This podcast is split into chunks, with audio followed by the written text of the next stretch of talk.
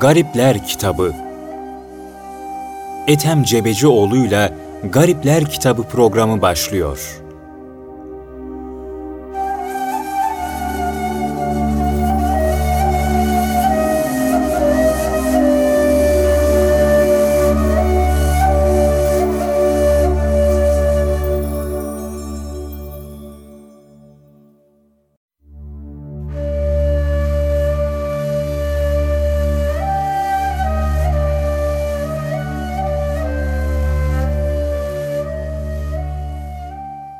Profesör Doktor Ethem Cebecioğlu hocamızla birlikte Muhammed Esat Erbili Hazretlerinin hayatını ve hatıralarını konu ediniyorduk Erkam Radyo'da. Bu geçen haftaki e, programda kısaca Muhammed Esat Erbili Hazretlerinin e, doğumu, doğduğu yer ve ailesinden bahsetmiştik. İnşallah geçen haftaki programlarımızda biraz e, hayat hikayesinden, ikinci bölümde de hatıralarından bahsediyoruz. Bugün de inşallah yine Esat Erbil Hazretleri'nin e, evliliği, yetişmesi konulardan bahsedeceğiz. Programın ikinci bölümünde de e, hatıralarından bahsetmeye çalışacağız. Kıymetli hocam, Esat Erbil Hazretleri'nin yetişmesiyle alakalı bilgiler verebilir misiniz? Nerede yetişmiş? Teşekkür ederim Sayın Vahit Göktaş evladım. Esad Erbili Hazretleri ilk tahsiliyle ilgili bilgileri bizzat kendisi şöyle anlatır. İptidai tahsilim pederimin hangah ve medresesinde ve muallimi mahsusum Mehmet Efendi'den olup ahiren ulumi aliyeyi ulemayı benamdan Davut Efendi merhumdan bilikmal. Demek ki bu anlattığına bakarsak Esad Erbili Hazretleri ilk tahsilini babasının hangahında yapmış ve yine o dergahında medresesi de varmış. Dikkat edin. Hem hangah hem tekke hem de medrese. İkisi bitişik. Halidi yolun özelliği bu. İlimle beraber tasavvuf, zül cenahayn diyoruz. Zahiri ilimler, tefsir, fıkıh, hadis, kelam bunun yanında tasavvuf. İkisi beraber. İlimleri zaten ayırmamız da mümkün değil. Eskiden Osmanlı uleması alimi kül idi. Bütün ilimlerden behresi nasibi vardı. Şimdiki ihtisaslaşma, ihtisaslaşma döneminden sonra sırf tefsir alimi, sırf hadis alimi, sırf fıkıh alimi, sırf kelam alimi, diğer disiplinlerden hiçbir nasibi yok. İnterdisipliner bir çalışması yok. Bütünü bölemiyor, parçayı biliyor ve sosyal olayları çözerken de parçacı yaklaşıyor. Partiküler yaklaşıyor. General toptan, total yaklaşamıyor, bütünü göremiyor. Onun için günümüz ilahiyat akademisyenlerinin toplumsal problemleri çözememelerinin nedeni alimi kül olmamalarından, olamamalarından, ihtisaslaşmadan kaynaklanan sıkıntılar var. Eskiden müderris dediğiniz zaman müderris aynı zamanda kelam dersi veriyor. Taftazani'nin şerhi akaidini okutuyor. Aynı zamanda tefsirden Kadı Beyzavi okutabiliyor. Ondan sonra bakıyorsunuz e, hadisten Sahih-i Müslim'in şerhlerini, Sahih Buhar'ın şerhlerini okutabiliyor. Fıkıhtan Kemalettin İbni Hümam'ın yazmış olduğu o El Bidaye ve Nihayeler, efendim söyleyeyim o büyük El İhtiyar vesaire o kitapları okutabiliyor. Aynı zamanda İmam Gazali'nin ihyasını tasavvuftan okutabiliyor. Akaidle ilgili eserleri okutabiliyor. Emali şerhini okutabiliyor. Aynı zamanda Arapça nahiv, sarf dersleri verebiliyor. Şiirden, edebiyattan anlıyor. Şimdiki ilahiyat akademisyenleri parçacı. Yani kendine ait ilmi, hadisi iyi biliyor. Tasavvuftan behrement değil, nasiptar değil. Kelamdan nasibi yok. Tefsirden nasibi yok. Hukuktan nasibi yok. Tarihten nasibi yok. Şiirden, edebiyattan, lügattan nasibi yok. E, dolayısıyla cüce kalıyor. Yani büyük adam yetiştiremiyoruz. Hepsini birden okumak gerekiyor. İşte Esad Erbili Hazretleri de bütün bu ilimleri Osmanlı sisteminde bütün ilimleri okumadıktan sonra müderris olamıyorsunuz. Bilim adamıdır ve müderristir. İlk tahsilini babasının dergahında Ondan sonra da babasının dergahın yanındaki medresede. Yani önce şer'i ilimleri bitirdikten sonra tasavvufa intisap ediyor değil mi? Sonra hocam? gelecek. Evet. Sonra evet. gelecek. Yani önce şer'i şer, Mevlana şer, Hazretleri şer, de öyle. Önce e, mesela Mevlana Hazretlerini biz anlatırken e, Kayseri'de ee, biliyorsunuz onun şeyhi e, Burhanettin Muhakkık Tirmizi Hazretleri e, babası vasiyet etmiş. Demiş ki ölmeden önce oğlum işte Celaleddin zahiri ilimleri Halep'te Haleviye medresesinde Şam'da okudu bitirdi. Ben öldükten sonra ona manevi tasavvuf ilmini öğret. Önce sufi, ondan sonra muhaddis, ondan sonra sufi olacağız. Seri Sakati e, biliyorsunuz Cüneyd-i Bağdadi Hazretlerine yeğenine oğlum önce alim ol ondan sonra tasavvufa gir. Bütün ilimleri okuyorsunuz zahiri ilimleri ondan sonra onların iç yüzüne nüfuz edecek ilmi öğreniyorsunuz. Önce kabuk ilimler ondan sonra öz ilimler. İkisini öğrendikten sonra ilimde kemalat, amelde kemalat, düşüncede kemalat ve irfan ortaya çıkıyor. İşte 4 sene, 4 ay, 4 gün olduğu zaman çocuğunuza Kur'an öğretiniz. Eğitimin başladığı yaş budur. Bugün modern, efendim söyleyeyim, eğitim psikolojisti Amerikalı Pestalozzi'nin ve o ekibin ve psikologların ifadesine göre eğitim yaşı 4 ile 5 arasında olmalıdır. Bunu peygamberimiz 1400 sene önce kendisi ifade etmiştir çocuğunuz 4 sene, 4 ay, 4 gün olunca Kur'an'a baş, yani eğitime başlayın. Formel eğitime başlatın. Zahiri ilimlere başlatın. Ve Kur'an'dan başlatın. Önce Kur'an ezberlesin. Ondan sonra diğer ilimler. Akademisyenlerin çok önemli bir çoğunluğu, %95'i, %98'i hafız değil şimdi. Evet. O zamanlar hafızdı. Hafızlık var elde bir. Ondan sonra tefsire başlıyor. Ondan sonra hadis, hadis usulüne, tefsir, fıkıh, fıkıh usulüne, kelama, tasavvufa, tarihe, şiire, edebiyata ondan sonra başlıyor. Çocuğun 7 yaşa kadar olan dönemi çok önemli değil mi hocam? Tabii. Tabii 7. O Amerikalı evangelistlerin dediği gibi 7 yaşına kadar çocuklarınızı bize verin. 7 yaşından sonra çocuğunuz sizin olsun. Sübliminatif mesaj olarak 7 yaşına kadar çocuğa ne verirseniz bir kayanın üzerine, demirin üzerine yazılmış gibi asla ve kat'a silinmiyor. Çok önemli bu. Modern psikoloji bilimi de böyle söylüyor. Peygamberimiz bunu çoktan tespit etmiş. Bilim bunun yanında daha yeni yeni ne olduğunu anlamaya çalışıyor. Peygamberimiz her şeyin anahtarı elhamdülillah. İşte Esad Elbi Hazretleri bu gelen geleneksel sistem içerisinde bir Kur'an-ı Kerim hafızıyla yani dört sene dört ay dört günlükken belli ki babasının yanında. Yani ailesi ilk eğitimi oradan başlıyor. Babası da ulemadan bizzat. Ondan sonra medreseye geçiyor ve özel olarak babası Mehmet Efendi diye bir yer hoca tutuyor. Kendi müritlerinden. Ondan ders alıyor. Tabi ders alıyor deyince tefsir, fıkıh, hadis, Arapça, edebiyat, tasavvuf, kelam, tarih. Bütün bu ilimlerin tamamını anlayacağız. Mehmet Efendi'den sırf hadis de okumuş olabilir ama hepsini okutması kuvvetle muhtemel. Biz öyle anlıyoruz. Osmanlı sistemi budur. Alimi kül yetiştiriyor. Alimi cüz değil. Onun için Osmanlı alimleri halkın problemlerini çözebiliyorlardı. Alimi kül, total alimdi. Şimdi şimdi partikül yani dar bir alanda uzmanlaşmış her şeyi o alanda görüyor. Mezheple tarihçisidir. Her şeyi oradan görmeye çalışıyor. Ya bir de tefsirci ne diyor acaba? Hadisçi ne diyor acaba? Kelamcı ne diyor? Fıkıhçı ne diyor? Ahlakçı ne diyor? Tarih bilimine göre durum ne? Tasavvufçuya göre durum ne? Edebi açısından durum nedir? Bunları hiç düşünen, e, bir ortak akıl geliştiren, interdisipliner sistem üzere çalışan akademisyenler Türkiye'de ben göremedim pek ders verirken talebelerimize hep onu anlatıyoruz. Esad Erbil Hazretlerinin hayatından esinlenerek bunu söylüyorum. Bir kere siz bir ilahiyat talebesisiniz ve doktoraya, master'a başlayacaksınız.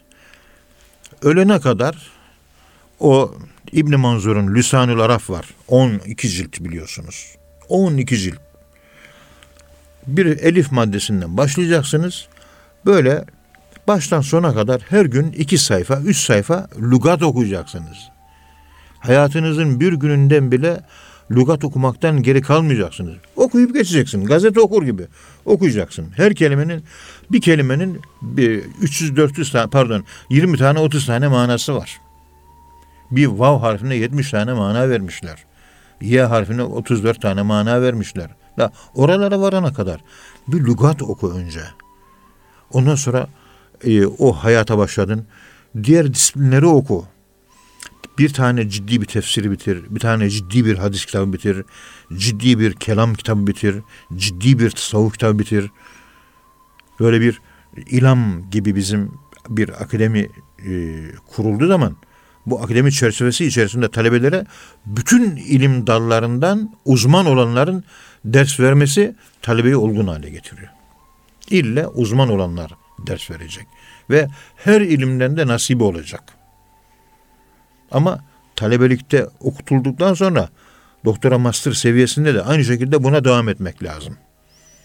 Biz öyle e, geçmiş yaşım 64 olduğu için biliyorum. Öyle ilim, ilim adamları vardı ki bir gün efendime söyleyeyim Fahrettin Razi tefsiri okur. Ertesi gün Sahih Buhari'nin İbn Battal şerhini okutur, okur ve okutur. Öbür gün İhtiyar onu okutur. Öbür gün İmam Gazali'nin İhyasını okutur. Kelamdan Taftazani'nin Şerhi Akaidini okutur. Adüd'ün, Adüdüddin İci'nin işte o kelam kitabını okutur. Daha sonra Tabakat-ı İbn Saad tarih okutur. Daha sonra şiir kitabı. Ama her gün bu kitapları 8 saat okur, 9 saat, 10 saat okur ve okutur. Her gün bir bilim dalı. Ve bu şekilde daldan dala uçarak e, ruhu da aynı şeye devam ederseniz, her gün baklava yerseniz baklavadan, baklavadan bıkarsınız. Baklavadan bıkmamak için çeşitlendirerek bu şekilde ders veren, haftanın yedi gününe yedi tane ayrı ilim tahsis eden böyle hocalar biz hatırlıyoruz. Ve her bilim dalından da ders verebilirlerdi. İşte böyle bir Osmanlı geleneği söz konusu olduğu yerde Esad Erbil Hazretleri Irak, Kuzey Irak coğrafyasından yetişmiş. Önce özel olarak Mehmet Efendi'den, daha sonra da medresede Davut Efendi merhumdan ulûm-ü aliyeyi yani tefsir, fıkıh, hadis bilmem ne bunlar zahiri ilimleri aliye, aliye değil de aliye, alet ilimleri. Böyle alet ilimleri dediğimizde sarf, nahiv, lugat işte bu gibi ilimlere aliye, alet, araç ilimleri deniliyor. Ulum-u aliye dediğimizde işte tefsir fıkıh hadis onlar ulum-u aliye. Ulum aliyeyi Nasara Yansuru Sar Nahi bunları işte Davut Efendi'den, Mehmet Efendi'den öğrenmişim. 1870 tarihinde icazetimi o zatı muhteremden aldık. Yani Esad Erbil Hazretleri ilk tahsilini Mevlana Halid Bağdadi Hazretlerinin Erbil'de yaptırmış olduğu ve babasının postnişin olduğu tarihlerde bu hangah ve onun yanındaki medrese de tamamlamıştır.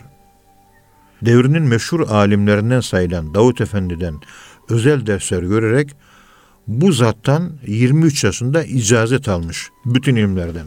Ne zaman başlamıştı? 4 sene, 4 ay, 4 gün. 4 sene. Yani çok genç, ay. genç denilecek Tabii. yaşta müderrislik seviyesine ulaşıyor. Yani bu 19 sene tahsil evet. görmüş. Ve e, Kur'an-ı Kerim'den başlıyor. Ondan sonra eğitimi devam ediyor. Şimdi bizde ilkokul 5 sene. Ortaokul 3 sene. Kaba konuşuyorum biraz. Lise 4 sene. 8 artı 4 12 sene ediyor. Üniversite 4 e, sene 16. Master 2 sene 18. Doktora 4 sene 22. E, Neredeyse doktorasını bitiren bir insanın okuduğu ilim zaman süresi kadar biz süre kullanmış eser bazıları. Yani özel hocadan bunları tamamlaması şunu gösteriyor. Şimdi bir okula gider gelirseniz işte sabah 8'de başlar, akşam 5'te biter, öğlenleyin paydos olur. Böyle olur. Ama özel hocadan ders alırsanız sabah namazında başlar, öğlen namazına kadar devam eder. İkindiye kadar istirahat olur, ikinden başlar, akşama kadar devam eder. 8 saatten fazla eğitim olmaz resmi müesseselerde. Ama bu şekilde hoca ve sen karşı karşıyasan 14-15 saat eğitim alırsınız. Bu açıdan baktığınızda Esad Erbil Hazretleri 44 sene 40 sene civarında ilim almış oluyor. Bugünkü e, akademik e, eğitim eğitim, sistemine göre. takvimine göre. Bakın kıyaslamaları iyi yapmak lazım. Biz de onun için İlahiyat Fakültesi'nde okurken Abdullah İşler gibi, Kürt Mehmet Tahir Silahdaroğlu Hoca gibi, Trabzonlu İsmail Hamsici Hoca gibi, ondan sonra Çamlıdereli Mustafa Ercan Hoca gibi, ondan sonra Diyarbakırlı e, Tillolu Molla Ahmet Bayram gibi böyle 7-8 tane hocam olmuştur. Hem İlahiyat Fakültesi'nde okurduk hem de dışarıdan bu gibi zevat-ı kiramdan alet ilimlerini yani Molla Camii okurduk. Ondan sonra Muhtasarül Meani, efendim söyleyeyim Şerh-i Mughni, e, Avamil-i Cürcani, işte e, Emsile Bina, Maksut İzzi, Mirah bunları okurduk. Ayrıca e, Arap edebiyatı okuduk. Ondan sonra tefsir okuduk Arapça bu hocalarımızdan. Allah razı olsun Abdullah İşler hocamız e, bize çok himmet etti. Beş sene kadar e, hem İlahiyat Fakültesi hem de hocadan ders alırdık. İhtiyarı okuttular mesela. Celaleyn tefsiri okuttular. Mecmuul Enhur Şerhi. iki tane kalın cilt. Onu okuttular İsmail Hamsici Hoca. Yani okulda alıyorsunuz işte günde 6-7 saat ders. O hocalar da günde 200 saat ders veriyor. Demek ki bir günlük eğitiminiz bizim o zamanlar 11 saati buluyordu. Buna alıştığım için şimdi şu yaşımda her gün 12 saat ile 18 saat kitap okuması yaparım. Bazen uykuyu terk ederim. 20 saate yakın kitap okuduğum olur. Ama bir alışkanlık. Şimdi gençler okumayı sevmiyor. Futbol oynamayı seviyor. İşte Esad Erbil Hazretleri'nden özel ders aldırması medresede saatle sınırlı olan dersleri aşmış, daha fazla ders almış ve daha fazla bilgi ve malumat sahibi, kariyer sahibi, bilgili. Mesela çok güzel Farsça bilgisi var. Ee, Molla Camii'nin Lüccetül Esrar'ını okutuyor. Kim? Muhammed Eser Er- Erbili Hazretleri. Hafızın divanını. Hafızın divanı Divanı okuyor. okuyor. Bunlar demir leblebi gibi Tabii. Farsça, tasavvufi ve kelami ağır metinler. Böyle okuyup da okuması, tercüme etmesi ayrı bir olay. Bunları şerh etmesi, açıklaması da ayrı bir olay. Yani Arapçası, Farsçası, Hep Türkçesi Arapçası çok kuvvetli, Farsçası kuvvetli. çok kuvvetli. Arapça şiirleri var, Farsça şiirleri var, Kürtçe şiirleri var, Türkçe. Türkçe şiirleri var. Komple alim. Yani iki kanatlı olmak. Çok önemli. Tek kanat olmuyor. Ve Halidi yolunun en büyük özelliği önce muhaddis, ondan sonra sufi. Önce bu alet ilimleri e, Farsça, Ara, şey, e, nahiv, belagat, efendim söyleyeyim, sarf, bu gibi Arapça gramerle alakalı bütün ilimleri okuyacağız. Ondan sonra tefsir hadis okuyacağız. Ondan sonra tasavvufa sıra gelecek. Tasavvuf onunla. Bu devirde hiçbir bilgi yok. Cahillikle tasavvufun içine giriyor. Adam icabında böyle maneviyatta da bir yerde de gözüküyor ama cahil. Bir soru soruyor, elini ağzına bulaştırıyor, cevap veremiyor. Yanlış cevap veriyor.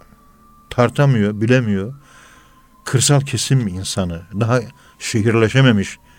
Evet manevi olarak iyi, hoş da ama bilgi yok ortalıkta. Cahillikle beraber tasavvuf gitmiyor. Bilerek yapmak lazım. Şimdi bu devirde maalesef bu ön bilgiler olmadan formalite artık böyle gerekiyor. Giriyorlar tasavvufun içerisine ve tasavvufu da ifsad ediyorlar, tasavvufu da bozuyorlar. Ama Esad Elbi Hazretleri zamanında bu böyle değildi. İlmen, aklen, rasyonel olarak olgunlaşan insan ondan sonra kalben olgunlaşıyordu. Akıl ve kalp sırat-ı müstakimdir. İkisini birleştireceksin. İhtine sırat-ı müstakim. Bizi doğru yola hidayet erdir ya Rabbi. Doğru yol nedir?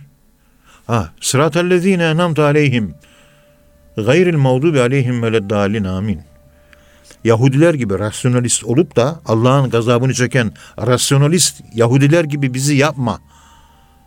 Aşkta ileri gidip de dalliğin sapıklığına düşen Hristiyanlardan da yapma. Akılcı Yahudi sırf kalpçi Hristiyan değil, akılla kalp birleştiren orta yoldan, golden way, orta yoldan giden sırat-ı müstakim olan Müslümanlardan yap bizi diye her namaza dua ediyoruz. Ne akılcıyız ne kalpçiyiz. İkisinin birleştiği yerde. Ve cealnâküm ümmeten ve satan. Biz sizi orta ümmeti yarattık. Ne Yahudiler gibi rasyonalist ne de sırf e, aşka ve kalbe yer verip orada boğulan ve sapıtan dalin olan Hristiyan. İkisinin birleştiği yerde. Akılla kalbin birleştiği yerde bu ümmet. Akıl da kalpte. Aynı dengede olacak. Orta yol budur. Bunda ihma, kalbi de ihmal etmeyeceğiz, aklı da ihmal etmeyeceğiz. İkisi aynı anda olacak. Aklımızı tefsiri, fıkıh, hadis, Arapça ile dolduracağız. Kalbimizi de zikirle, Allah'la, muhabbetle dolduracağız. İkisi aynı anda olursa adam oluyorsun. İkisini aynı anda bulundurmaya zülcenahayn deniliyor. Biraz vulgar ve avam tabiriyle konuşuyorum. Bilmem, do you understand me? Anladınız ben acaba? Evet hocam. İşte Esad Erbil Hazretleri'nin gördüğü tahsilin anlamı nedir? Onu vermeye çalışıyorum. Bu çok önemli. Bu devirde eksiklikler bunlar. Evet. Kıymetli Erkam Radyo dinleyenleri e, programın bu bölümünde bu Esat Erbili Hazretlerinin yetişmesi ilk tahsiline nerede başladı ve ilmi icazetlerini nerede aldı ondan bahsettik. Şimdi kısa bir ara veriyoruz.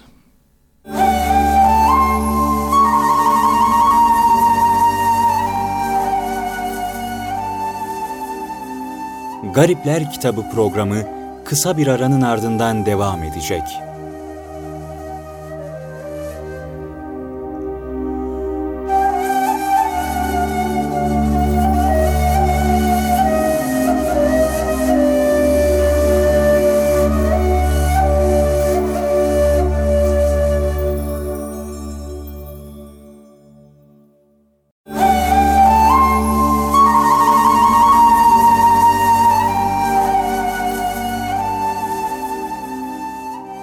Garipler Kitabı programı devam ediyor.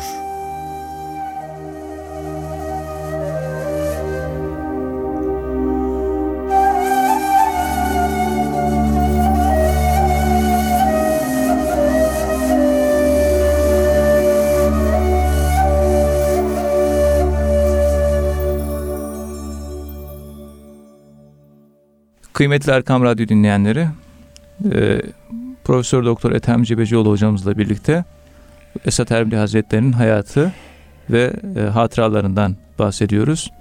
Programın bu bölümünde inşallah hem görüşleri hem de hatıralarını e, hocamız e, zikrediyorlar. Şimdi e, Esat Erbil Hazretleri'nin hocam e, en fazla bahsettiği hususlardan birisi de e, özellikle mektubatta biliyorsunuz rabıta e, konusu. Bu rabıtanın muhabbet olduğundan bahsediyor ve rabıtanın e, muhtelif şekillerinden bahsediyor.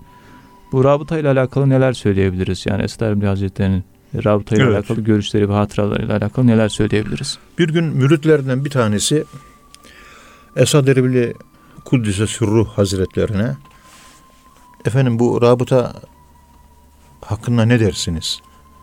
diye böyle rabıta hakkında bir bilgi talebinde bulunmuş ve e, bilgilenmek istemişti. Esad Erbil Hazretleri de ona şu cevabı vermişti. Yani Nakşibendi tarikatı karşılıklı yansıma yoluyla hallerin transfer edilmesi. Böyle bir esası var. Ki rabıta budur. Hallerin transfer edilmesi. Rabıta budur. Ama rabıta kime yapılacak? İdeal bir insan, perfect man, insanı kamil. Bu şekilde olan insanlara e, rabıta yapılır. Yani kalp teması, ruhani temas ve ondan bir şeyler, malzemeler, ruhani malzemeler alınır. Özellikle İşte, ko- konuyla evet. alakalı özür dilerim Evet, hocam. evet. Bu ve kunu ma'as sadikin Evet. ayet kelimesi üzerinde çok duruyor. Bu rabıtayı Evet, anlatırken Esad Erbil Yani- Hazretleri. İyi insanlarla beraber olun. Sadık insanlarla beraber olun. Siz de dura dura sadık olursunuz. Kimin yanında durursanız onun rengini alırsınız. Allah'ın yanında çok durursanız Allah'ın rengini alırsınız. Sıbgat Allah. Ve men ahsene minallahi sıbga. Ve nahnu lehu abidun. Yani Allah'ın rengi. Allah'ın renginden daha güzel rengi olan kim var? İşte o rengi alabilen ve nahnu lehu abidun. Abdiyet makamına ulaşıyor. Onun için çok zikir lazım. Ya eyyühellezine amenü zkurullaha zikran kesira. Çok zikir lazım. Çok zikir kulu Allah'ın rengine boyatır. Biz peygamberimizin rengine boyanacağız. Çünkü peygamberin rengi Allah'ın rengi. Şeyhimizin rengine boyanacağız.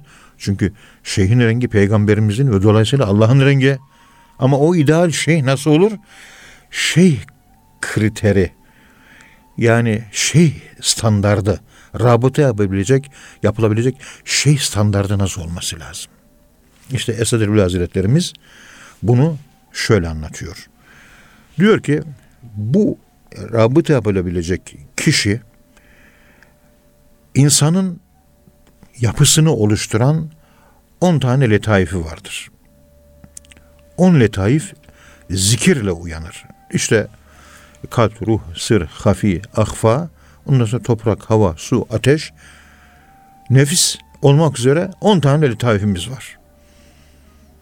Zikir çeke çeke zikirle ancak uyanır. Niye zikirle uyanır? Çünkü Allah kelimesinde bir güç vardır. Ma enzelallahu biha min sultan gibi benzeri ayet-i kerimelerde Allah ismi kuru bir isim değildir. Bir güç vardır onda. O güç sende potansiyel olan bir kabiliyeti ilahi özelliğini senin kinetize eder. Açığa çıkarır, ortaya çıkarır. Şeyh olan kişinin zikirle on letaifinin uyanmış olması gerekir.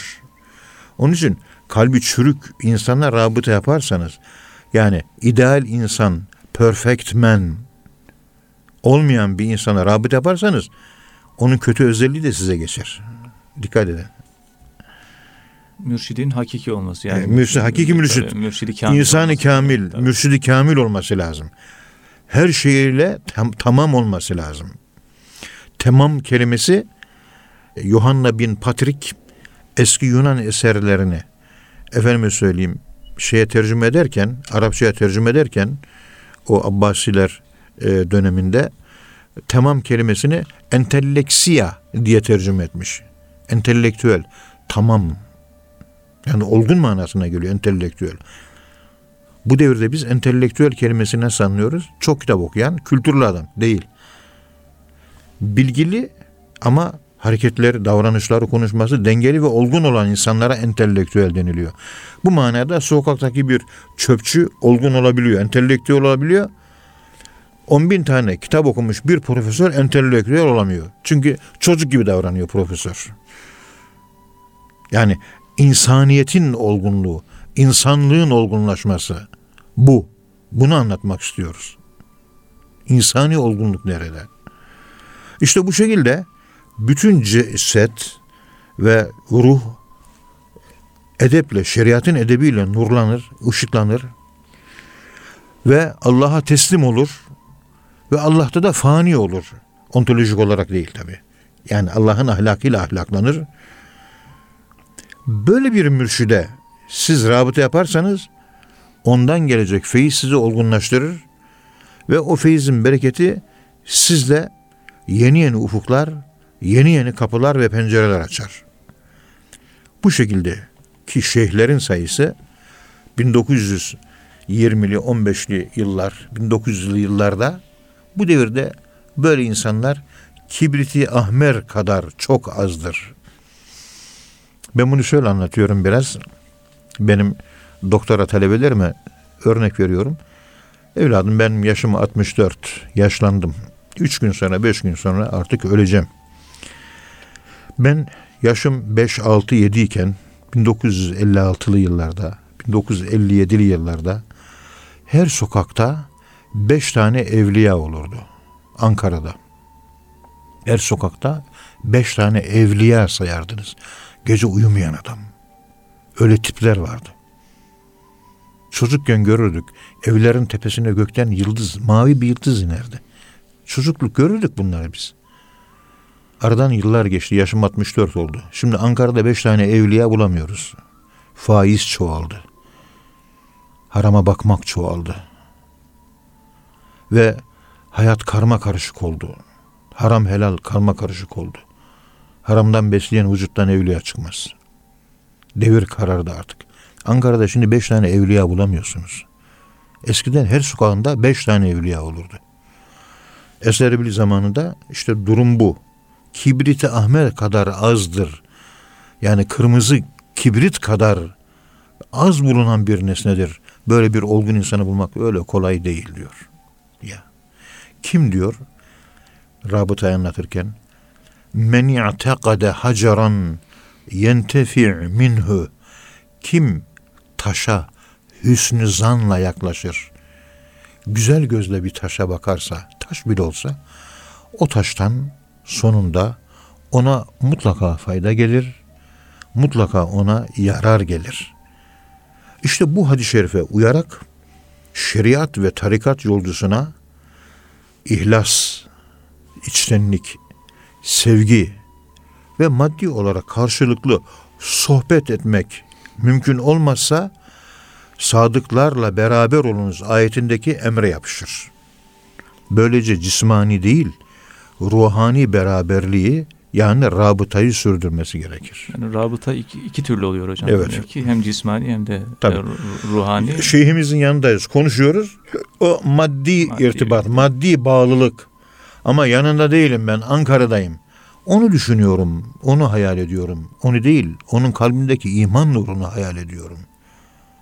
Yine İşte oradan bana Esat Erbil Hazretleri'nin mektubatta geçen bir ifadesi Evet. Yemen'deki yanımda, yanımdaki Yemen'de. aynen o şekilde. O Yani- muhabbetle alakalı bir şey herhalde Tabii, hocam? mu- a- aynı o da rabıta. Muhabbet Muhabbet, zaten. evet. Doğrusu odur. Yani coğrafyalar önemli değil. Hatta bunu biraz şöyle anlatıyoruz. Yevme yefirrul mer'u min ehi ve sahibetihi ve ebi ve fas ve ve beni ayet-i kerime var. Evet. Ahiret gününde kişi kardeşinden kaçacak. Annesinden, ümmihi. Ondan sonra ve ebi babasından kaçacak. Ondan sonra oğullarından kaçacak. Bir kimseyi ne kadar çok seviyorsanız ona o kadar akrabasınız. Nitekim Esad Erbil Hazretleri, Sami Efendi Hazretlerine mektup yazdığında e, sizin bize olan sevginiz maddi babanıza olan sevginizden daha çok gibi ona yakın ifadeleri var. Yani bizler şeyhler, manevi babalar maddi babalardan daha yakın akrabadır. Çünkü daha çok seviyoruz. Biz akrabalık bağlarını, amcamızı, dayımızı, kuzenlerimizi severiz. Ne kadar sevgimiz var? Yabancı bir insana göre biraz daha fazla. İşte akrabalık o sevgiyle ölçülüyor. Bana sevdiklerini söyle, sana akrabalarını söyleyeyim. Ahirette akrabanla beraber olmayacaksın. El mer'u me'amene habbe. Kişi sevdiğiyle beraber olacak. Sevdiği yakındır. Sevdiği kişi akrabasıdır. Akrabalık sevgi ölçüsüyle, kriteriyle değerlendiriliyor. Kimi çok seviyorsun? E senin akraban o. Allah muhafaza kimileri parayı çok seviyor. Akrabası para oluyor. Eferaeyte men ittehaze ilahehu hevahu ayet kerimesinin sırrı tecelli ediyor. Paraya tapan adam tipi ve tipolojisi ortaya çıkıyor. Bilmem anlatabiliyor muyum? Yani Allah'ı sevene muhabbet duymak demek ki hocam. Tabii, Allah'ı sevmek, Allah'ı Allah'ı seveni sevene sevmek. Muhabbet duymak. Olay bundan ibaret. Rabıta bundan ibarettir. Esat Erbil Gerisi Hazretleri de boş. özür dilerim hocam. Ee, Evet. yani bunu bir ilaç olarak e, telakki ediyor. Yani mürşide olan muhabbet bir ilaçtır diyor. Evet. Fakat diyor bu ilacın faydasına mani olan üç şey vardır diyor. Hı. Yani bu rabıtanın e, faydasına mani olan. Bunlardan birincisi şeriata muhalif hareket etmek. Yani İslam'a aykırı bir günah. İçki içmek, kumar oynamak, namaz kılmamak, zekat vermemek, e, faiz yemek. Bunlar Mürşitten gerekli şekilde istifade edemez diyor. bu günahlar varken şeyhten istifade edemez. İkincisi diyor e, süs ve zinetle meşgul olmak diyor. Yani kişinin israfla, süs ve zinetle meşgul olması. E, üçüncüsü ise gaflet ve kasvet ehliyle sohbet etmek diyor. Evet. Dünyacı Evet. insanlarla fazla muhabbet kurmak feyiz, manevi feyiz almaya engeldir. Yani bunların e, rabıtanın tesirini azalttığını, mürşid olan muhabbeti azalttığını ve faydasını kestiğini e, ifade ediyor mektubatta Esat Erbil Hazretleri. Hocam e, rabıtayı genel olarak yani muhabbet olarak e, Tabii, evet. yani anlıyoruz. İşte Evet. inikas, işte karşıdakinin halinin senin üzerinde sirayet etmesi. Yani bu muhabbetin, e, sevginin, bu müridin yetişmesindeki etkisi neler olabilir? Yani bu manada Erbil Hazretleri Şöyle, anlattı. Ee, Kur'an-ı Kerim'de Peygamberimiz sallallahu aleyhi ve selleme itaat etmekle ilgili 23 tane ayet var. İttiba ile ilgili 28 tane ayet var. Yani Peygamberimiz gibi olmaya çalışmak, ittiba bu. Adım adım peşinden gitmek o şeklidir. Ruhi, iç yapı olarak peygamberimizin iç yapısının mirası, manevi mirasına konmak. Peygamberimiz gibi kendinden geçebilmek, onun gibi sevebilmek, onun gibi merhamet sahibi olabilmek. İttiba esas budur. Yani şekli ittibada suyu üç yudumda içeride. O şekli ittibadan manevi ittibaya yani şekli identification'dan manevi identification'a giden bir zahirden batına giden ince bir yol var. İkisi de aynı anda olacak. Ama hedef o ruhani, manevi mirasına sahip olabilmek. Onun gibi merhametli misin? İşte onun gibi olmaya gayret ediyoruz. Onun gibi ihlaslı mısın? Onun gibi olmaya çalışıyoruz. Olamayız. Ama şekli sünnetler bu şekilde manevi mirasın tedai ettiricisi, çağrıcısı, davet ettiricisidir. Onun için hadis şartlarını çok okumalı. Peygamberimizin bütün sünnetleri yaşanmalıdır. O şekilde peygamberimizin hüviyetine bürünmek, adım adım peşinden gitmek kelimesi değil. Onun ruhani şeklini, onun ruhani profilini yakalayıp o şekilde bürünmek ve o ruhla Allah'a ibadet edebilmek. O işte nomen diyoruz. Nomen içindeki yapı, manevi yapı. Bir de fenomen, bir de dış yapı. Peygamberimiz dış yapısından ziyade iç yapısı önemlidir.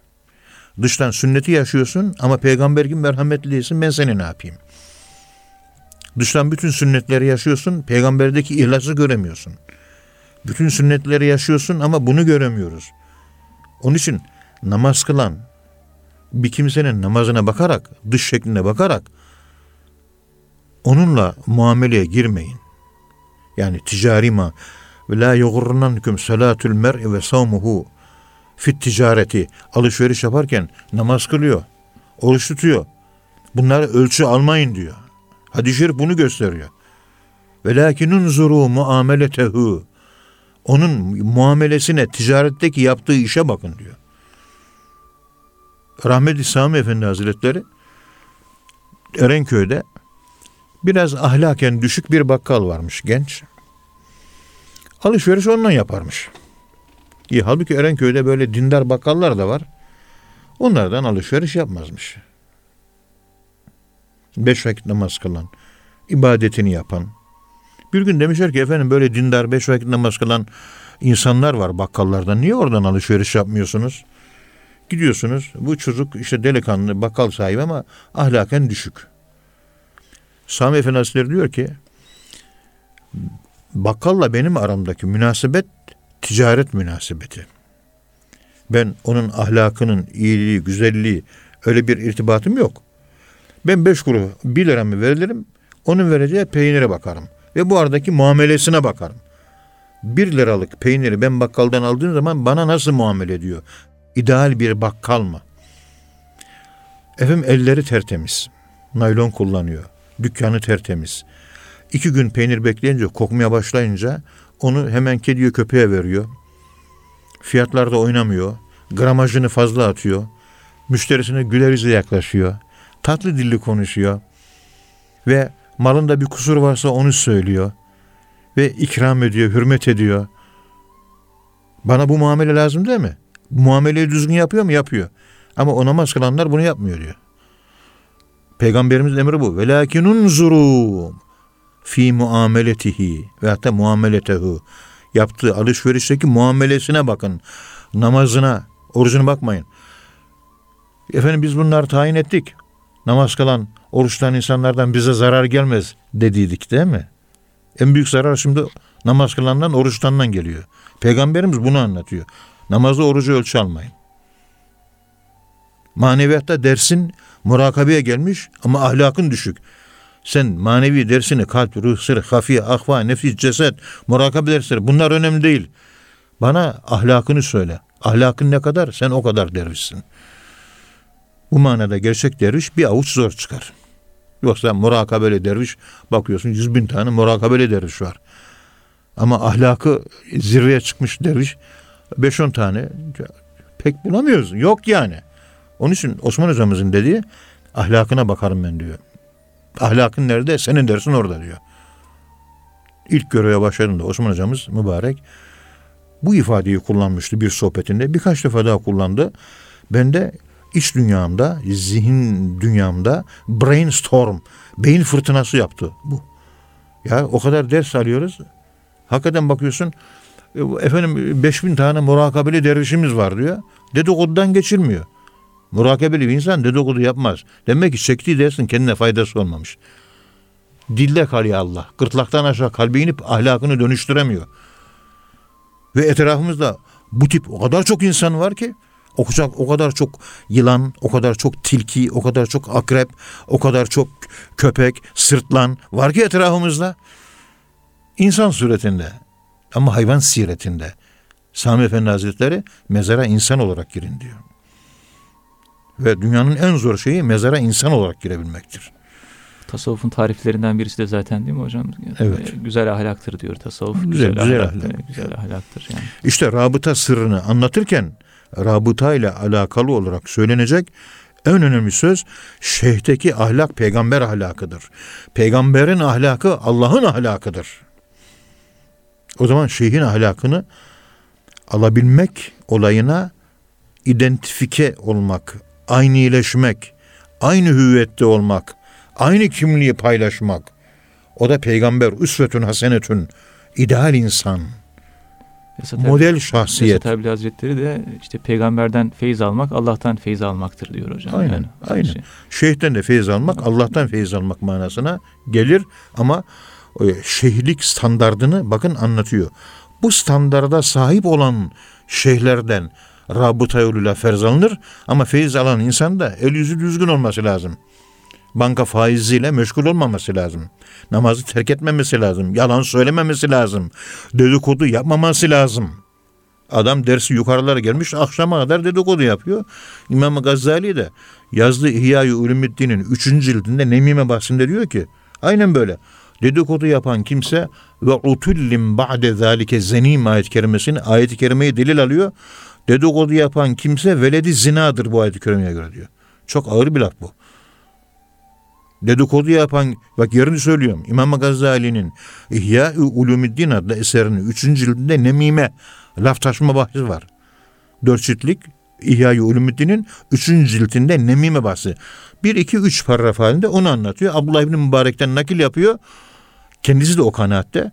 Siz dedikodu mu yapıyorsunuz? Siz veledi zinasınız diyor. Ben bunu kaldıramadım. E çünkü bir, hepimiz yapıyoruz bunu. O zaman yapmayacağız. İş yapmayınca deriş oluyorsun. Bu işler kolay değil öyle. Bu işler kolay değil öyle. Dersi yukarılarda geçmiş, son derse gelmiş. Fena fillah diye laflar ediyor. Ama ahlakı dedikodularda gözüyor. Yani veledi zina kelimesinin konuşulduğu yerlerde adı geçiyor. İmam Gazali'nin ihyasında en büyük otorite o. O öyle söylüyor. Ondan sonra ben Müslümanım diye piyasada dolaşıyorsun. Torba torba insanların hepsi böyle. Ondan sonra dönüyorum kendi nesime bakıyorum. Ya bende de bu eksiklikler var. Nasıl toparlayabilirim? Kendimi fark etmeye çalışıyorum. Evet hocam. Programımızın e, zannediyorum sonuna geldik. E, Tamam. ra- rabıta ile alakalı ve rabıtanın çağrıştırdığı şeylerle alakalı. Bir özür dilerim. Ee, bir buyurun. e, şiir var. Yazdığım ben şiirlere Bismillahi diye yazıyorum. Buyurun hocam. Kimin ile olur isen onlardan sayarlar seni. İyilerle olur isen iyilerden bilirler seni. O zaman iyilerden ol ve iyilerle ol. Evet, kıymetli Erkam Radyo dinleyenleri, Profesör Doktor Ethem Cebecioğlu hocamızla bu Esat Erbil Hazretleri'nin hatıralarıyla alakalı bir programın daha sonuna geldik. Hepinize Allah'a emanet ediyoruz. Teşekkür ediyoruz. Teşekkür ederim efendim. Temmel kelam, hasselel meram, aleykümselam, ila yevmil kıyam, subhane rabbike rabbil izzeti amma yasifun, ve selamun alel murselin, velhamdülillahi rabbil alemin.